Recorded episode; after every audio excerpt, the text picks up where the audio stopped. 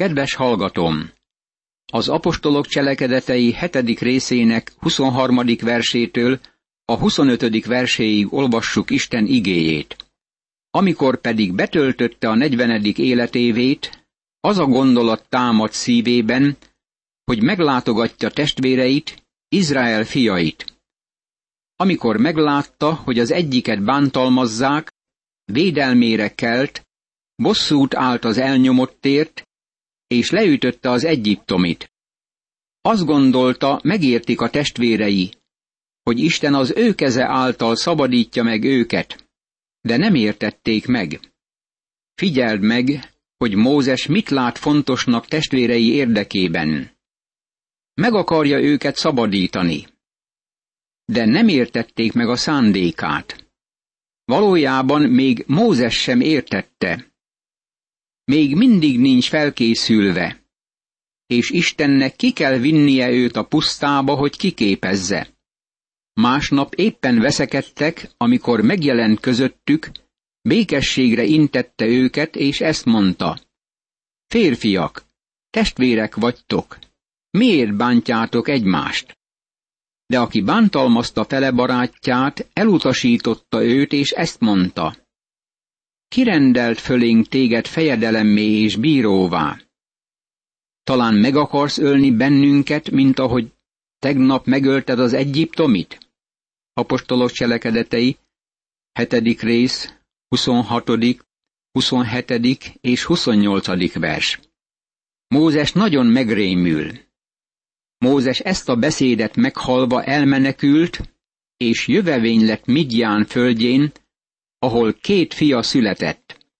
Negyven esztendő elteltével a sínai hegy pusztájában megjelent neki egy angyal csipkebokor tüzének lángjában.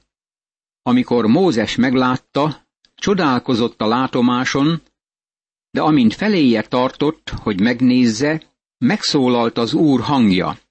Apostolok cselekedetei, hetedik rész, 29., 30. és 31. vers. Mózes meg akarta szabadítani Izrael gyermekeit, de nem volt rá fölkészülve, és a nép sem készült föl erre. Nem fogadták el Mózes vezetését. Ellenálltak neki.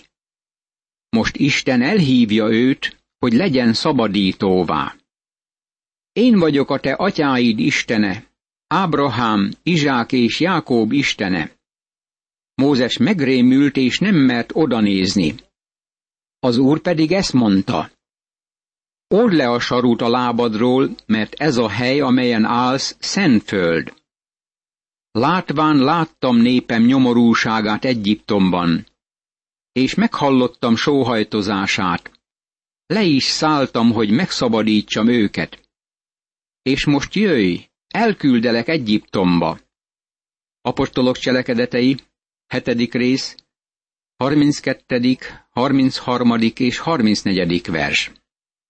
Isten megmondta Mózesnek, meghallottam sóhajtozását.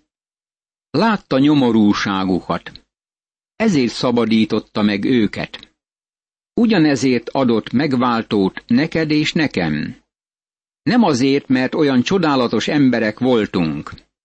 Amikor letekintett, nem mondta ezt. Olyan kedvesek odalent az emberek.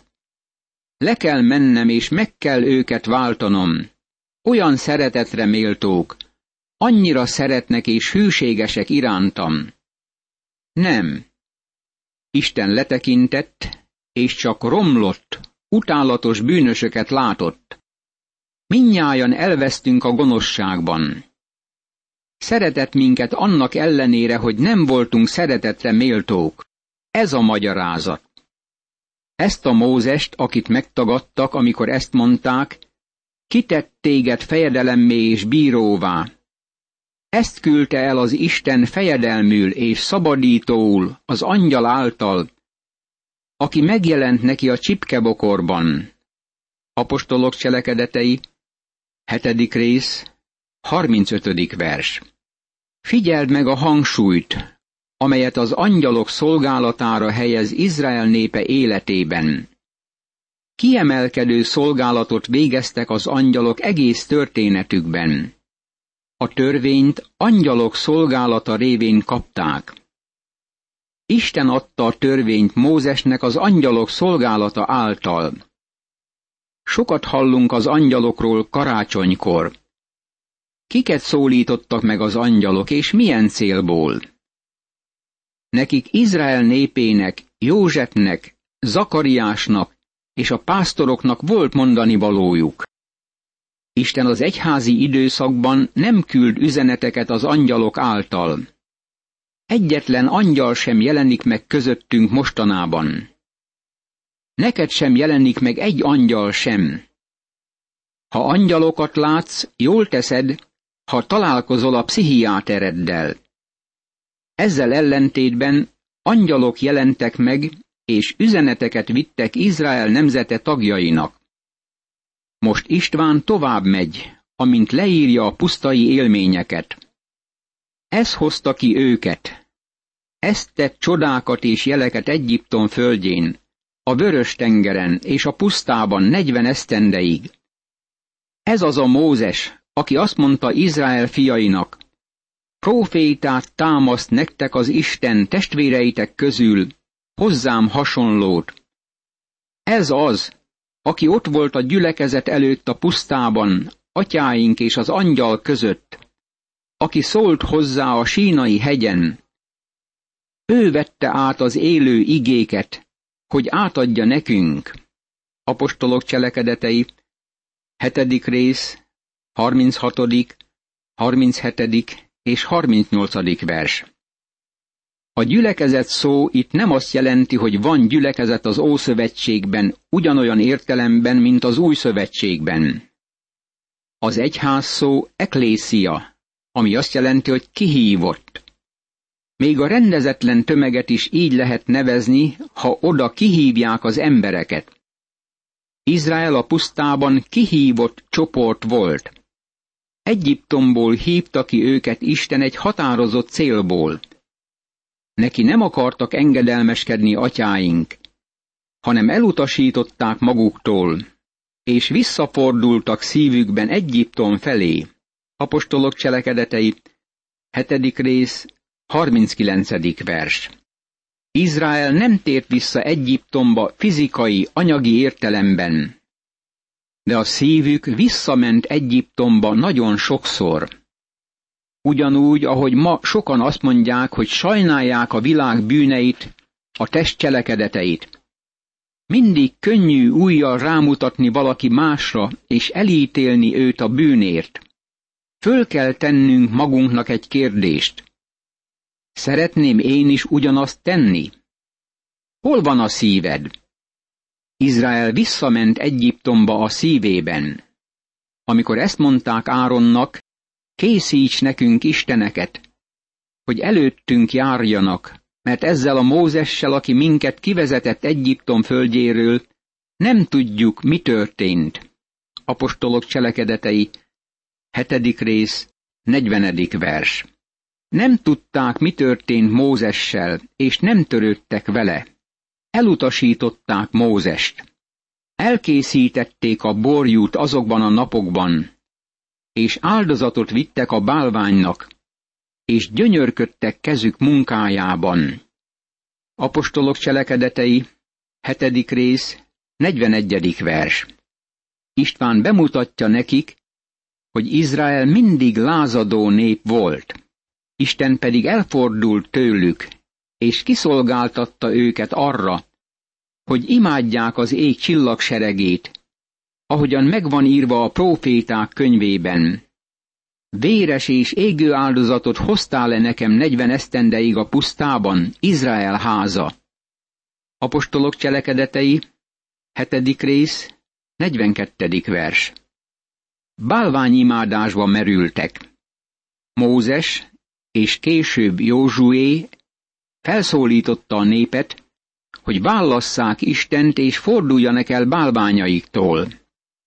Sőt, inkább hordoztátok a molok sátorát, és a romfa Isten csillagát, azokat a képeket, amelyeket készítettetek, hogy leboruljatok előttük. Száműzlek ezért titeket Babilonon túlra. A bizonyság sátora ott volt atyáinknál a pusztában, amint parancsolta az, aki azt mondta Mózesnek, hogy készítse el arra a mintára, amelyet látott.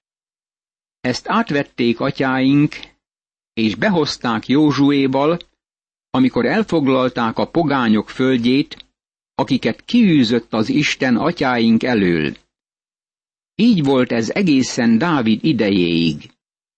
Apostolok cselekedetei, hetedik rész, 43., 44. és 45. vers. Jézus ebben a fejezetben megjelenik, mint Józsué. Józsué a Héber neve, és Jézus a görög név. Dávid pedig kegyelmet talált az Isten színe előtt, és könyörgött, hogy hajlékot találhasson Jákób Istenének. Apostolok cselekedetei, hetedik rész, 46. vers. Láthatjuk, hogy a templomot Dávid találta ki. Mindig arra gondoltam, hogy azt Dávid templomának kellett volna nevezni még akkor is, ha Salamon építette fel. De Salamon épített neki házat. A magasságos azonban nem emberkéz alkotásaiban lakik, ahogyan a próféta mondja. A menny az én királyi trónusom, a föld pedig lábam zsámoja. Miféle házat építhetnél nekem, mondja az Úr? Vagy hol van az én nyugalmam helye? Nem az én kezem alkotta-e mindezt? Apostolok cselekedetei, hetedik rész, 47. verstől az 50. versig. Most pedig elítéli korának vallásos vezetőit. Ti kemény nyakú, körülmetéletlen szívű és fülű emberek, mindig ellene szegültök a Szentléleknek, atyáitokhoz hasonlóan ti is. A proféták közül kit nem üldöztek a ti atyáitok? Meg is ölték azokat, akik megjövendölték az igaznak eljövetelét. Most pedig az ő árulóivá és gyilkosaivá lettetek ti, akik bár angyalok közvetítésével kaptátok a törvényt, mégsem tartottátok meg.